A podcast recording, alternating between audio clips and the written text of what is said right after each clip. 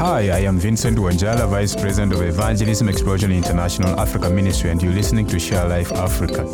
Here is an example of intentional witnessing.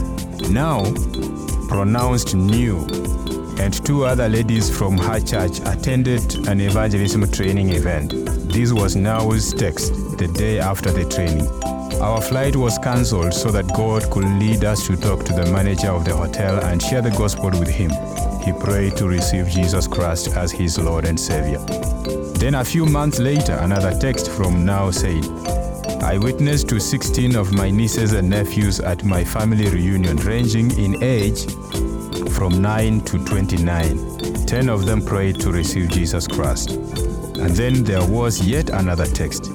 We attended a soccer tournament and got to witness to 10 people. to pray to receive Christ. That is what happens when someone learns how to share their faith. They see the opportunities that are all around them and can't help but share their faith.